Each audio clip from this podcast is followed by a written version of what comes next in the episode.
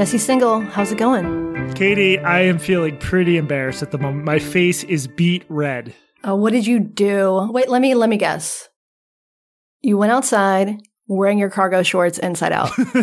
I mean, that does happen most days, but no, this is uh we have to confess to like one of the more serious journalistic errors in American history. This is like Stephen Glass level. Oh fuck.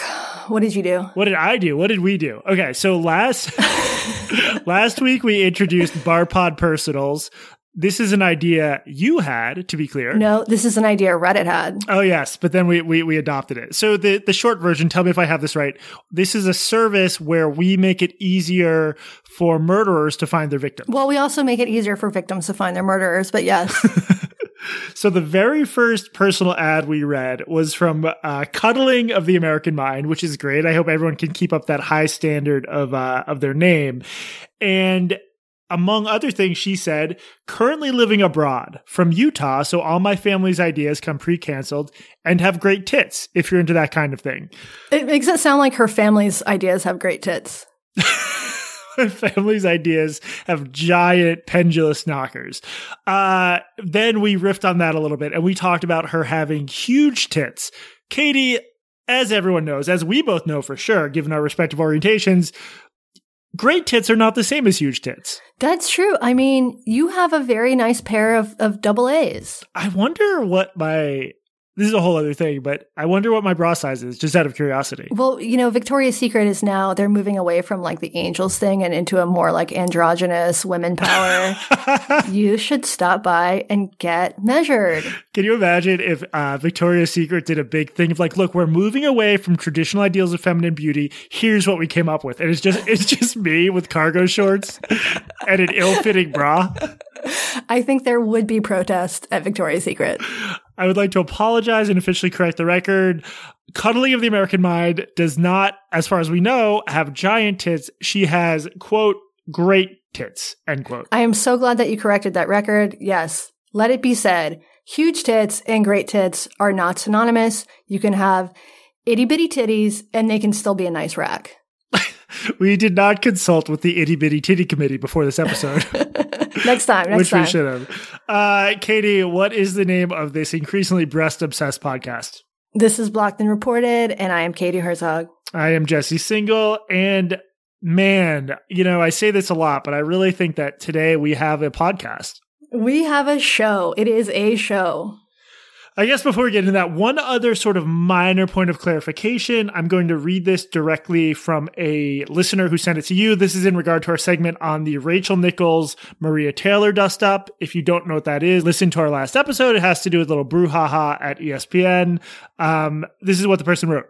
On the Rachel Nichols stories, you guys got something wrong that I think was key to the story. She was talking about ESPN executives trying to lure her out of hosting the NBA Finals, a job she's had for years, and putting her on as a sideline reporter to make way for Taylor. This is a key detail in this conflict between the two women because from Nicole's point of view, she sort of already had this job and was being asked to step aside. I, I, believe this is a fair point in light of my understanding of the situation. I went back and read the Times coverage. It supports it. Uh, also, Maria Taylor has now moved on to NBC Sports. So uh, I guess all's well that ends well. I guess for NBC Sports. uh, so yeah, that, that was the kind of detail. I, I, I sort of led that segment. I should have included that because that was important. Uh, moving on, we have a couple things to discuss today. We do. We are going to talk about the skeptics community, including a uh, minor kerfuffle that you got in with uh, with a leader of the skeptic community. And first, we are talking about some interesting mental illness going around TikTok. Yes. So th- this has to do with uh, dissociative identity disorder, which has always been a very controversial sort of psychological phenomenon. It's uh, known colloquially as like multiple personality disorder.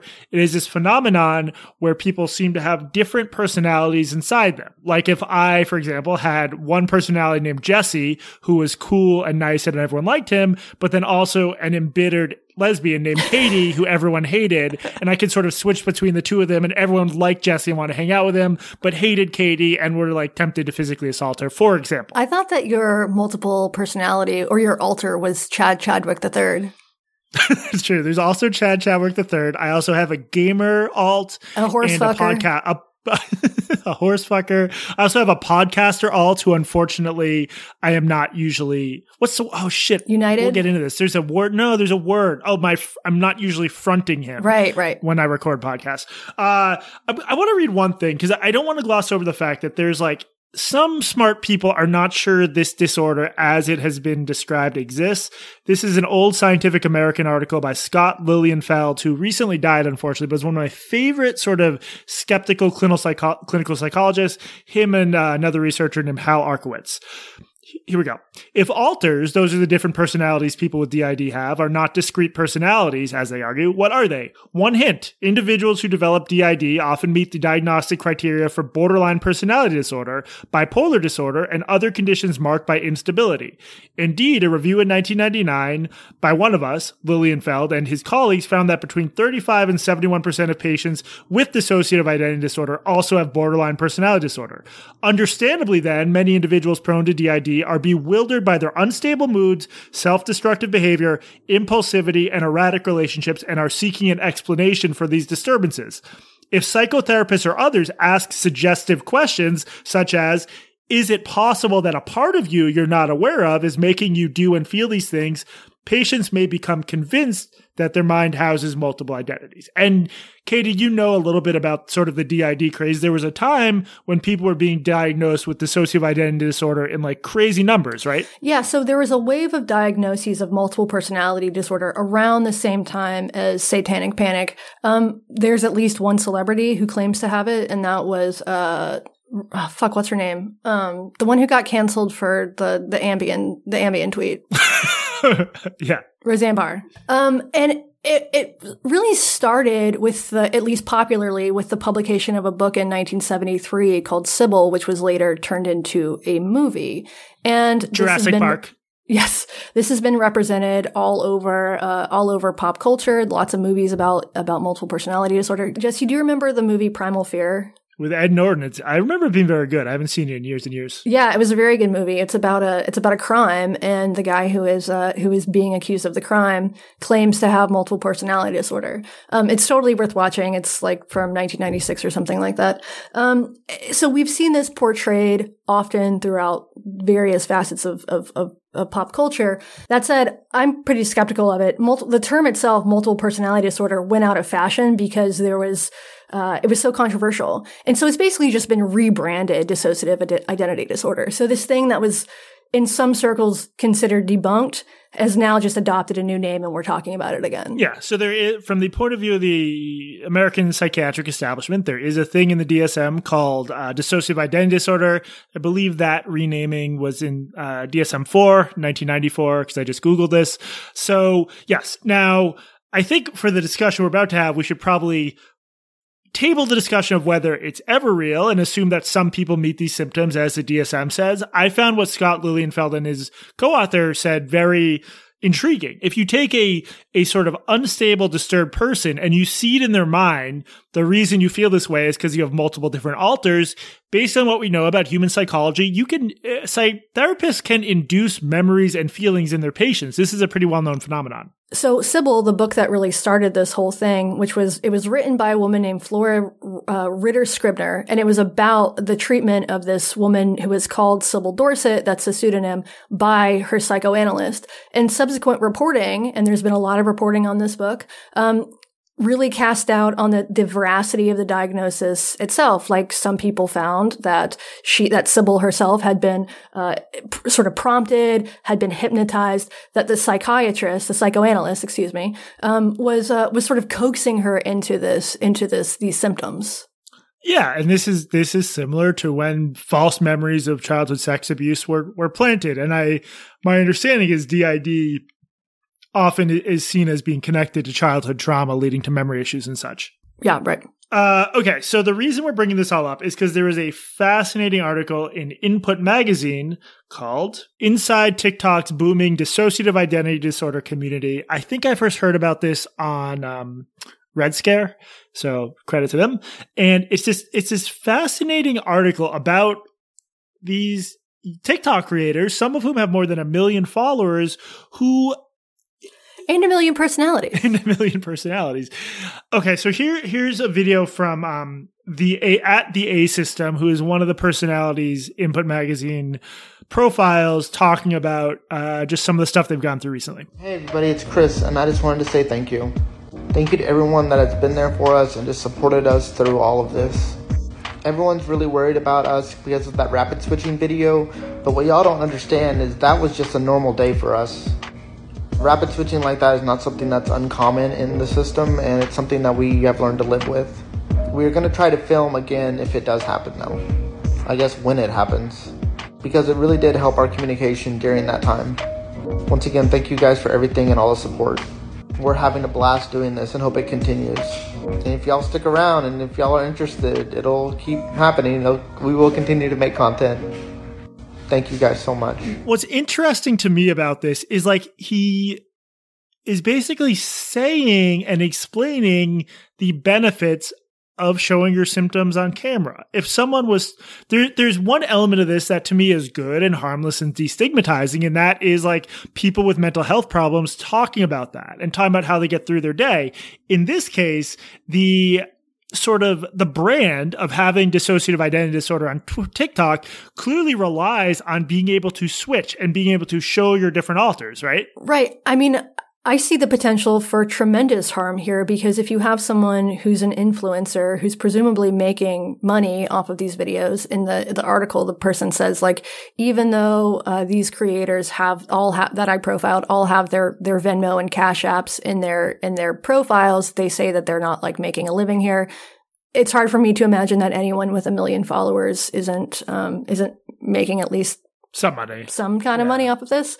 Um, but I think there's there's real harm here because th- these things are contagious, and if people think that this is real, and I'm not convinced that it is real, the more people we're going to see adopting this identity because it is an identity. It's not just a diagnosis; it's an actual identity. Well, it's both. Like that, we know that mental health symptoms can be contagious, so it could be both, right? Yeah. Okay, so so let me give an example of how like it it seems impossible that there isn't an element of acting and performance here. This is one by System Spouse, who I believe is the A Systems spouse, and it, it's titled April and Asher Daily. Hey, April, I have a question. What do you want? Do you want to be on camera? If I do that, then I'd have to like go shave and fix the hair and do all that stuff. So why don't you just go do that real fast? Because I really don't want to. If I'm going on camera, I'll just do it like this. You gonna look so pretty on camera. This is why nobody likes you. And if you watch the video, you'll see like it just it switches back between the two of them just having a conversation as these two alters, one male, one female. And, and, and when you say the two of them, you're not talking about two people. You're talking about one person. One person who just has a slightly different voice, same outfit, same everything. And, and you couldn't really film this unless the person could sort of switch at will. And, and it just seems like someone playing two different characters. And it, it just seems like unless there's this thing where they're like, waiting for the right alters to show up to film this in this smooth way where it's just a back and forth conversation that it's impossible. This is just the natural switching that sometimes occurs supposedly with people with dissociative identity disorder. Yeah, it's really hard to believe that this isn't acting. Yeah, and and uh, again, like the other thing is a lot of these dissociative identity disorder influencers seem to have some alters that just so happen to have marginalized identities. Like it's very common for a male uh, influencer in the space to have at least one alter who is female and who is trans, therefore, and, and talk about their gender dysphoria. This is something that article brings up. Dude, I want to I want to see one of these where the alter is it's like a white man and his alter is a black woman. oh my god! I mean, why? Uh, How quickly like, would you get canceled for that? If if it is the case that this can go across ages and genders, why would it? I mean, we're sort of recycling other arguments, but but the point is, what's interesting here is it clearly gives a TikTok influencer who might otherwise be seen as a boring white guy some currency without even having to have their main personality be anything but a, a, a boring white guy. I also um, as the Input Magazine article notes, there's a subreddit dedicated to calling out and making fun of the worst of these. It's called um, DID Cringe. Yeah, it's called DID Cringe. And as they point out, in a lot of cases, one alter will be neurotypical, but then another alter will have autism. So you will see someone switching from just like normal seeming interactions to what appears to be a little bit of a caricature of someone with an autism spectrum disorder. A little bit problematic. What I wonder about this is how are you cognizant of one alter taking over? That's interesting. I mean, I think it's just do you just feel your your present the fronting alter meaning the present alter like receding that like subjectively it must be a really weird experience assuming it's real Assuming it's real. so one of the more interesting parts of the input magazine article is the difference between what like clinicians say and then what the influencers themselves say i'm just going to read a little bit here Dr. Robert T. Muller, a professor of clinical psychology at York, University in Toronto and author of Trauma and the Struggle to Open Up from Avoidance to Recovery and Growth, here's what he says. I've never worked with someone with DID who has felt it to be an okay way of living. Muller says when asked about multiplicity. Multiplicity is just people having multiple alters in day to day life. The DID clients I've worked with have found their DID to be a state of profound suffering. He did not, however, rule out the possibility of multiplicity working. I would never want to impose a version of self upon somebody that they don't themselves actually endorse, he says. Just because I've never seen it doesn't make it untrue. It sort of seems like he's like, he could get in hot water just for explaining what the clinical recommendations are that like ideally we should have it not be the case that you present as 15 different people every day You would think that this would make things like getting a job very difficult. Like, do you have different resumes for your different alters? i mean for with one alter you can apply for positions where they're looking for a marginalized person and then for the management positions you want to be a white guy so yeah the the the article then jumps back and we'll, we'll we'll move on from this one article soon but the article then says Areli, the 25 year old host of The Cloud, a system of eight that has 52,600 followers, feels the stance presented by Muller is an outdated one. Formerly, it was very common that the treatment for DID was to progress towards what we call final fusion, where all the identity states become one, she explains. Nowadays, a lot of therapists are embracing functional multiplicity as either a portion of their treatment process or the final goal. To me, this is like a little bit redolent of like the idea of a doctor saying, well, you're 600 pounds, but that's just who you are. Who am I to say you should lose weight? Multiple personality positive. I will say, in this article's defense, uh, after sort of platforming the view of a 25 year old influencer who benefits directly from having multiplicity or whatever you want to call it, it goes back to Dr. Pana- Panagiota Karenzis. Karenzis? Whatever. It's a good name. Uh, this is someone at the Albert Einstein College of Medicine in New York. And they basically say, like, no, I don't think that's a good idea. I think our idea of like, she, she, they say getting medical advice from people on TikTok is not my clinical recommendation. Probably a good idea. This article was interesting. What bothered me about it was at no point does the author grapple with the fact that this might not actually exist, at least not in any uh, explicit way. Yeah. And like doesn't even really get into the controversy about this being largely debunked in many circles. No, it's like a little bit of the he said, she said, even just for treatment, where it's Right. like the, it seems like the influencers get almost as much time as the doctors. I don't think she talks to any doctors who actually, or the author, I don't know their pronouns, who, um, any, any doctors who are like, yes, it's good for people to have multiples. And to me, the last point I want to make about this is just like there are so many parallels between this and the gender dysphoria stuff. Besides the fact that all of these people are theys. Yes, exactly. Uh, I get so many comments from people saying, Why does everyone have DID all of a sudden? Says 28 year old Chelsea, the Kentucky based host of a familiar world, a DID system of 12. The system, sorry, I need to be more accepting. I'll try not to laugh. No, you don't. You really don't. The system includes three child alters under the age of 10 Katie, Clara, and Nadine, as well as teenagers Anna Grace, Shelby, Danny, Effie, and Lucy.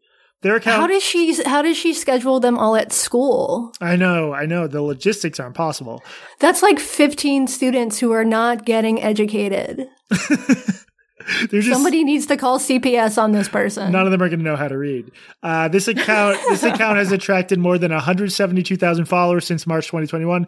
It doesn't happen all of a sudden. Chelsea explains. We've always had it. We just didn't feel safe enough to come out. So this is exactly similar to some of the debates raging about gender dysphoria, where like Could it possibly be the case that in some instances there's an element of contagion or or even incentives to say you have this thing? Nope, we just always had it. It just happens to be the case all these people are coming out at once. And obviously, as something become destigmatized, like there's some truth to that, but at a certain point you should probably ask some questions about contagion and whether like situations where you are incentivized to exaggerate your symptoms or present them when they're at their worst might not be the most healthy thing in the world. If it were true that these people have always had this, you would think there would be a rash of children being diagnosed with it, or parents even talking about the fact that, oh my God, some days Timmy is Timmy and some days Timmy is Tammy. One thing I'm very curious about is what all these people's lives look like when they are not recording themselves for TikTok videos. That is a good question. I just want to delegitimize as many people suffering with mental illness as possible. That's so good of you, Chad.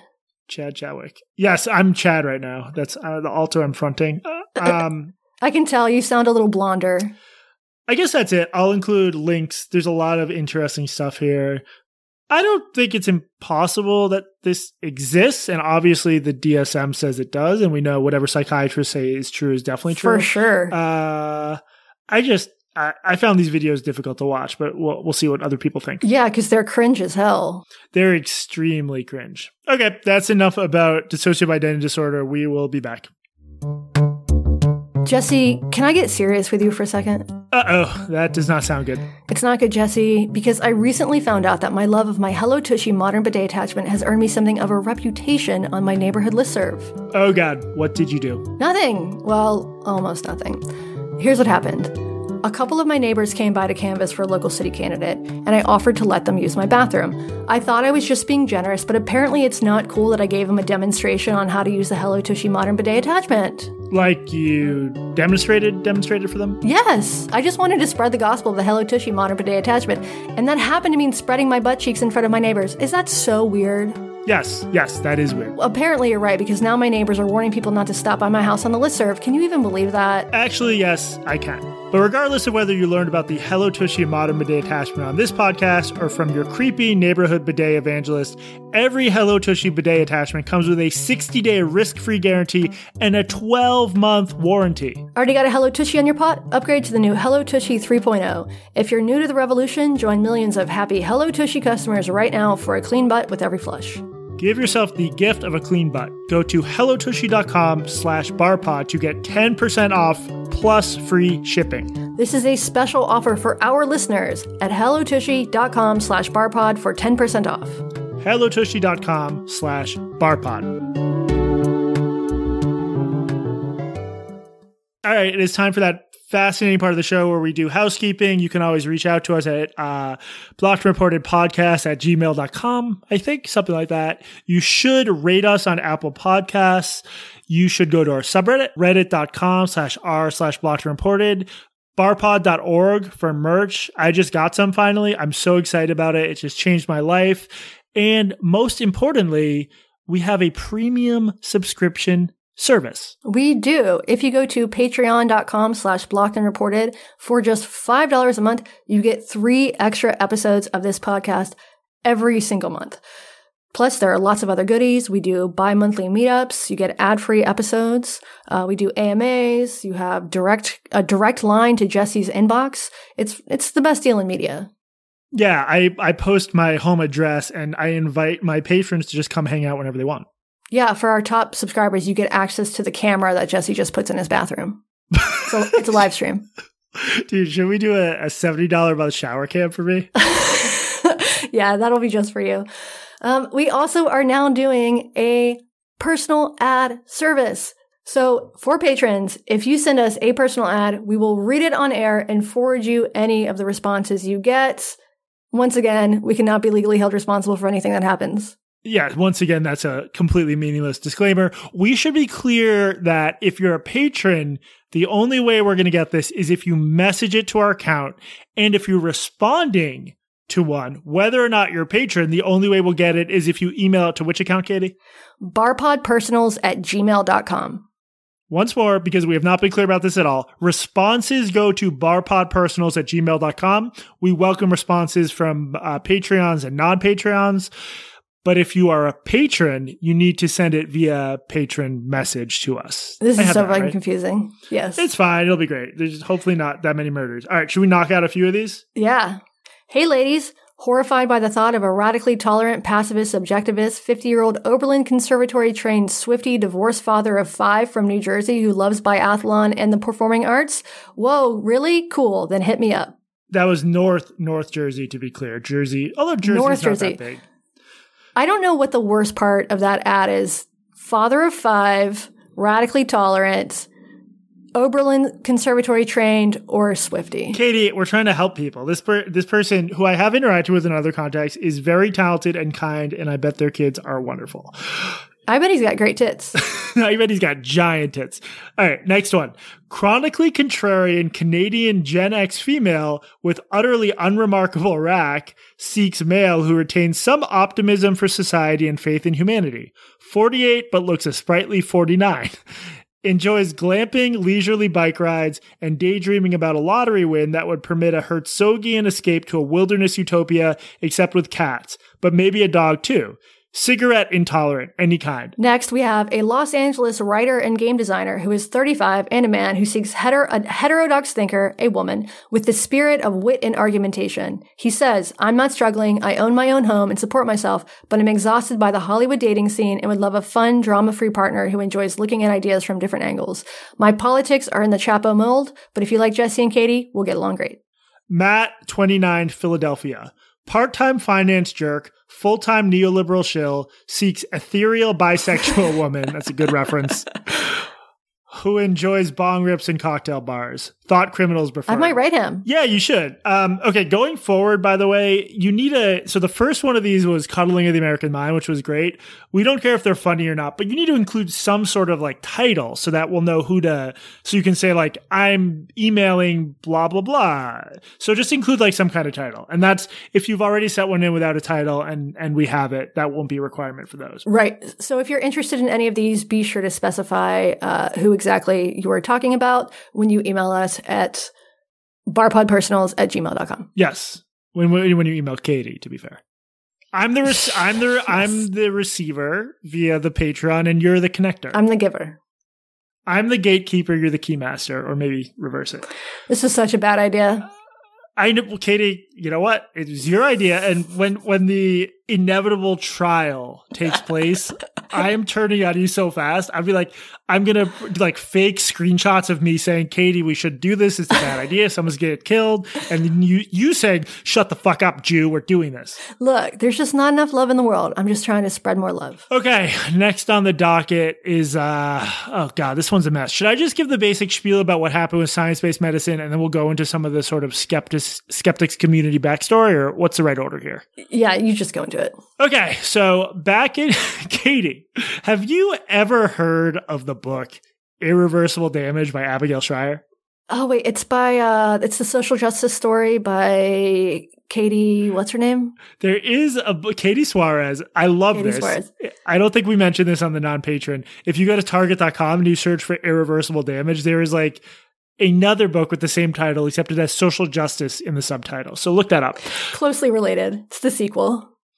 Irreversible damage, which we are not going, we talked a little bit about our thoughts on it on the patron episode. Let's just keep that there. Become a patron. But the basic version is it is about the idea that uh, a large number of girls are declaring themselves trans and or gender dysphoric as a result of peer and cultural uh, influence. And If you've, is a- if you've listened to this podcast for more than five seconds, you have you are familiar with this idea. Yes.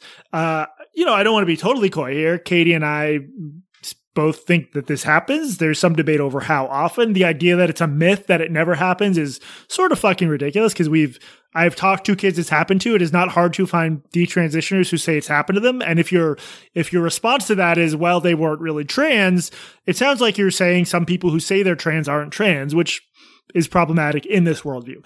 Anyway, science based medicine is this really I think within the skeptic community, a pretty big deal. Uh, This stuff gets nerdy, but it's important. The founder of the site, Steven Novella, who is at Yale Medical School, thinks that evidence based medicine isn't enough because a lot of evidence we have is shoddy. He wrote this thing I'll link to explaining why a science based medicine perspective is better. He launched a site called Science Based Medicine. Another guy, David Gorski, also a, well established sort of medical figure, uh, is the managing editor online David Gorski on Twitter at least is like very social justicey. For example, when uh JK Rowling how is it I still can't pronounce her name? Didn't we it's Rowling, right? You say Rowling. It's I wait. What do I? It's it's the one that rhymes with bowling. Okay, rolling. rolling. Yes, it's rolling. Um J.K. Rowling posted a link to a thing basically about like bad care for youth, gender gender dysphoric youth, and David Gorski responded, "Okay, Karen," which I think like if you're like a big name skeptic and you care about evidence, he probably detracts a little bit from that image if you're saying things like, "Okay, Karen." That turned out to be the least of their concerns. So, longtime contributor to science based medicine named Dr. Harriet Hall posts a review of irreversible damage that is generally favorable. I have some problems with it. I don't think it was like a crazy or out of left field review. Some people get mad about this. Gorski and Novella, the the editor in chief and the managing editor of the site, uh, or executive editor, I'm sorry. Gorski's the executive editor. All these titles are made up at every publication. They are so disturbed by this review that they pull down the article. They retract the article, Katie. This does not happen very often on sort of mainstream media outlets, right? Especially for a review. especially for a book review. Yes. Uh, they post a thing basically arguing that there were such important errors that it didn't meet SBM standards. As I continue to talk about that, keep that in mind. Pulling an article because it does not meet SBM's lofty standards for accurately communicating health information. Okay. So in response to, to, the positive review, they post not one, not two, not three, but four different articles, all harshly criticizing irreversible damage. That's what you have to do, right, Katie? If you if you praise the wrong book, you then need to delete that and write four articles bashing that same book. Only fair. Retract and then a four part series. It'd, it'd, be better if it were an entire podcast series or like a docu series, uh, something on HBO. But if you don't have the contacts there, then yes, the least you can do is a four part series refuting a book review. So the the introduction to this series was by Novella and Gorski themselves, and they just lay out the basics of what they see as the current state of the debate for trans youth healthcare. Then they publish a review by a woman named Rose Lovell. Uh, I think that's you pronounce her, how you pronounce her name. As of February, she was finishing up her residency somewhere. So she's a doctor. She's she's not a particularly experienced one. And I, I mention this in part because I've seen some of the comments under SBM articles, and these people are, despite being skeptics, they're obsessed with credentialism. So I think that's noteworthy. Then after that, there were two articles by um, a non-binary trans healthcare provider from Connecticut named a literal blue hair. Literal blue. Katie, that's not relevant. Come on. We're an evidence based podcast. It's not relevant, except there's this stereotype of the non binary queer person with blue hair, and this is a literal stereotype. Uh, that is a cruel thing for you to say. How dare you? Anyway, two articles by AJ Eckert. Um, so let's leave aside the introduction because that wasn't really a book review. It was just explaining why they pulled the review. Katie, if you let's say hypothetically that some fucking nerd with too much time on his hands did a deep dive into these three articles. And you know what? I, I I'm being a little bit confusing here because there's the AJ Eckert review was in two parts. So it's four total articles. Intro by Gorski and Novella, article by Rose Rose Lovell, two-parter by Eckert. I looked at the first three of them. I'm not gonna be coy. I was the fucking loser with too much time on his hands. You? I did a deep dive into these three articles. If you had to guess that about how many like actual errors there were in the Lovell article and the Eckert article, what would you guess? Maybe four. I found what I believe are 19 factual errors in these two articles that were posted in response to Science Based Medicine pulling down an article for not meeting their standards. 19. Most of them in the one by AJ Eckert. And I, I did two long Substack articles about this. It took a lot of my time. Um, 19 errors in two articles is like for a mainstream outlet, which science based medicine is, and especially for one that has science based in the title, that's like really, really, really, really, really bad. And I, I, just think it's interesting to like think about what happened here. Well, I'm sure you just told them about this, all these errors, and they just immediately corrected them, right? Yep, that's me. Uh, slapping my hands, job well done. No, they, as I tweeted about them, they corrected, I think, four from one article and one from another, one from the left. They've corrected four or five total. There's about 14 left uncorrected. What's amazing is when I asked Gorski about this in an email thread with him and Novella, Novella has been pretty silent on this. It seems like Gorski's the guy who is really proud of the site's new turn on this issue. Um, Gorski said that they he had sent the errors on to Lovell and Eckert to see if they would require correction. Compare the response to the positive review of irreversible damage, where it is so bad they make an executive decision to pull it down, to the response here, where I find errors and they say, well, we'll ask the authors if they think those are errors.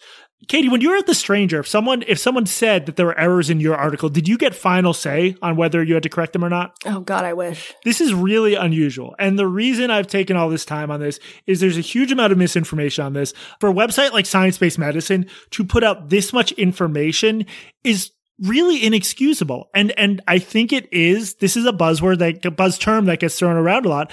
It's ideological capture that they, Gorski, David Gorski is listening to a small subset of activists. And a lot of these false claims were things that have been debunked years ago that activists just recite over and over and over. What I found more interesting about this was the email, because at this point, we're used to outlets getting this shit wrong. They all get shit wrong. The New York Times gets shit wrong. It's not just science, like, it's not just blogs like this, like big outlets get this shit wrong all the time. What I found more interesting was that you somehow got a hold of an email from Gorski about you. yes. Uh, someone sent me an email. They had basically reached out to Gorski highlighting my critiques, being like, what's the deal with this? So David Gorski, uh, responds to this person by saying, Jesse Singal, not the greatest source you're citing there, mm-hmm. not a physician, not a scientist, and someone well known for using, shall we say, questionable arguments.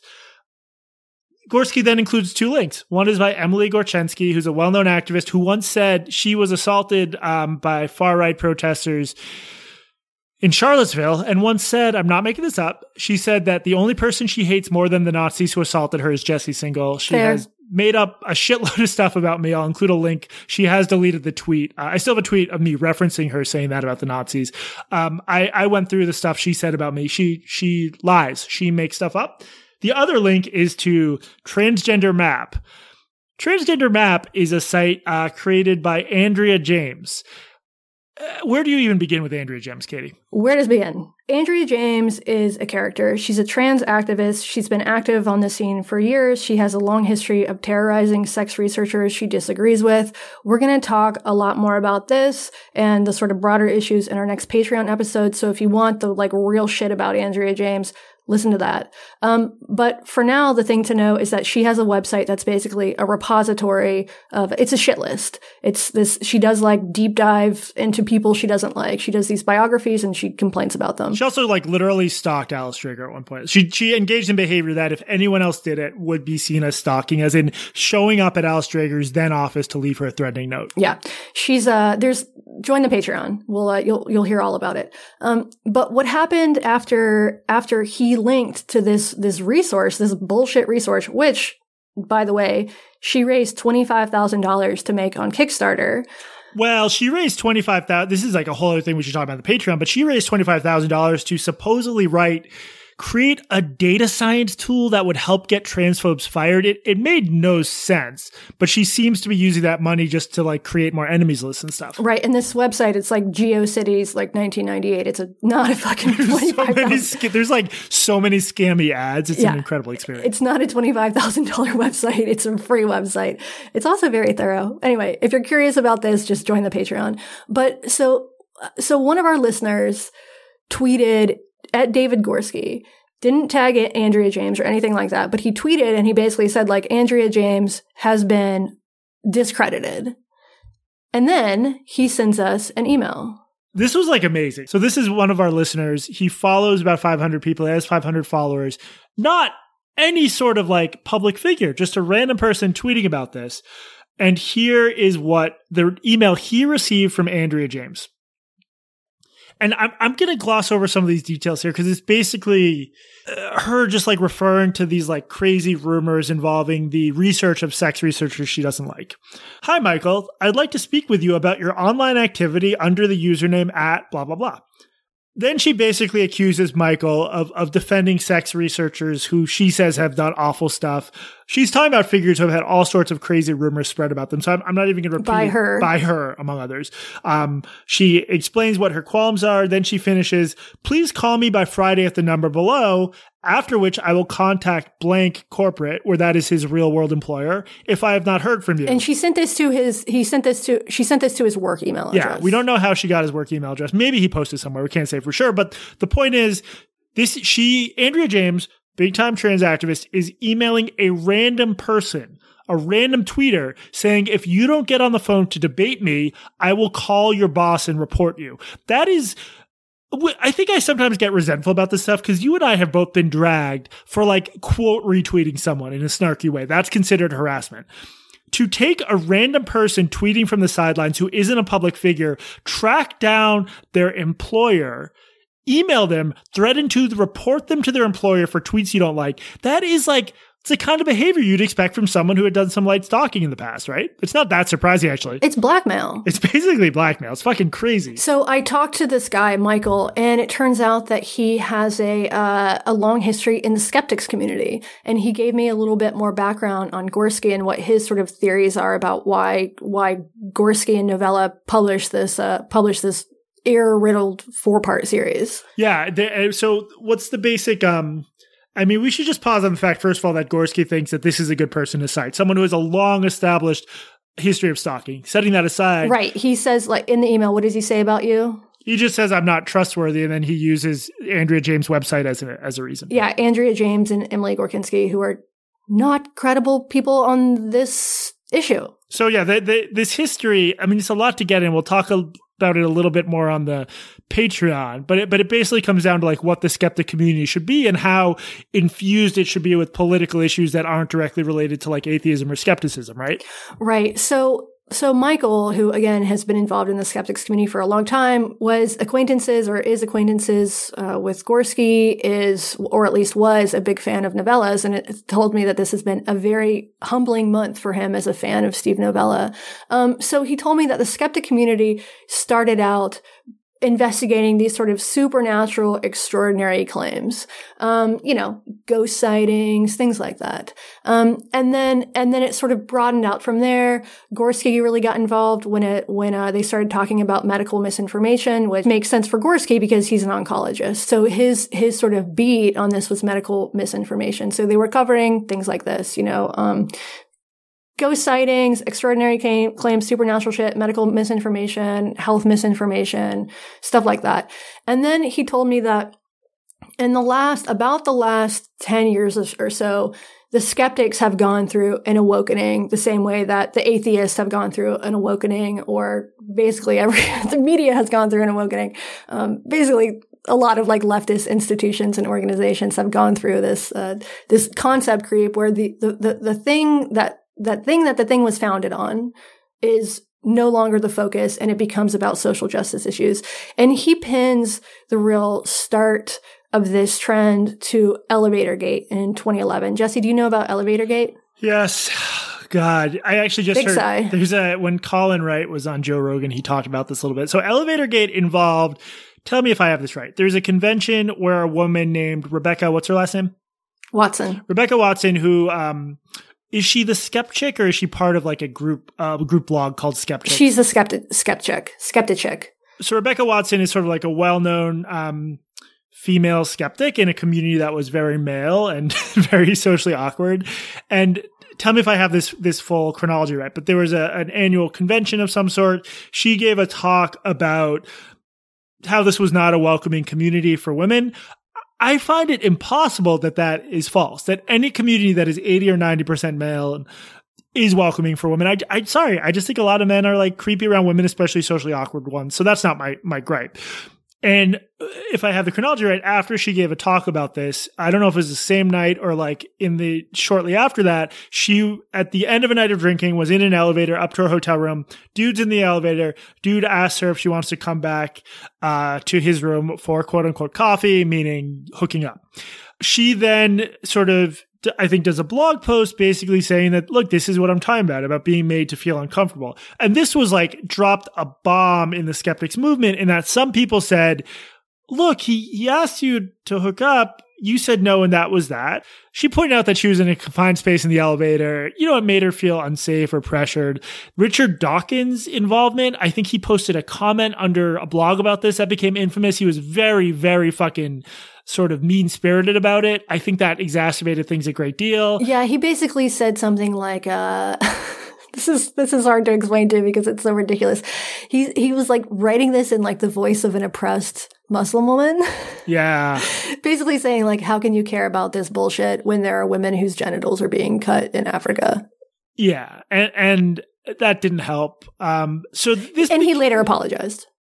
Yeah this in the history of these these subcommunities this became like a legendary event that really like clarified some tensions. It also there's also a thing i'm not going to get into all this in part because i don't know the full story. There was an attempt to set something up called atheism plus. That would basically be atheism plus social justice. Right. Uh, on its face and and uh, Scott Siskind Alexander, Alexander Siskind, whatever. He has a good Slate Star Codex has a good article about this, about how weird and arbitrary that is. Because if you have a movement devoted to atheism, you're going to have people from a lot of different political backgrounds in there. All they share is their belief that there's no God. To say we're atheism and also we're adopting all these other liberal social justice beliefs. Like there's some tension there. Atheism plus, that's like a thing when you hear certain sort of quote unquote classically liberal or conservative atheists talk about it, they spit out the term atheist plus like it's like a, a naughty word. They really hate it. Right. Uh, one interesting detail about Rebecca, Rebecca Watson. So she never named the person uh, who hit on her uh, in this elevator, and she said it's because she has face blindness. Whoa! So nobody knows who the uh, the coffee inviter was. Right, right. Wow! It could have been any of us. It could have been a man. I mean, it could have yeah. been a woman. Uh, that is like a funny little uh, side thing. I don't like. Okay, and also, as I make fun of elements of this, there's certain communities that have disproportionate numbers of like truly socially dysfunctional people. I do think that's true among like gamers, sorry gamers, but like hardcore gamers. I do think that's true among like atheists and skeptic types. I'm sure Rebecca Watson has received genuinely legitimate harassment. So I, I don't want to downplay that, but I'm just trying to explain some of the history here. So long story short, atheism movement, skeptic movement, they have been pulled in recent directions of like, what should we be about? And you can see how on a question like youth gender dysphoria, where there's on the one hand, the actual science of it, which in my view is limited and I get that view from the multiple sort of national institutions in different countries that have said that. And then there's the politics of it. The politics of it state that you you are not supposed to say the evidence is limited because we all want kids to have access to these treatments. Right. But for skeptics, you would think that this one particular group would give more of a shit about the evidence than the politics.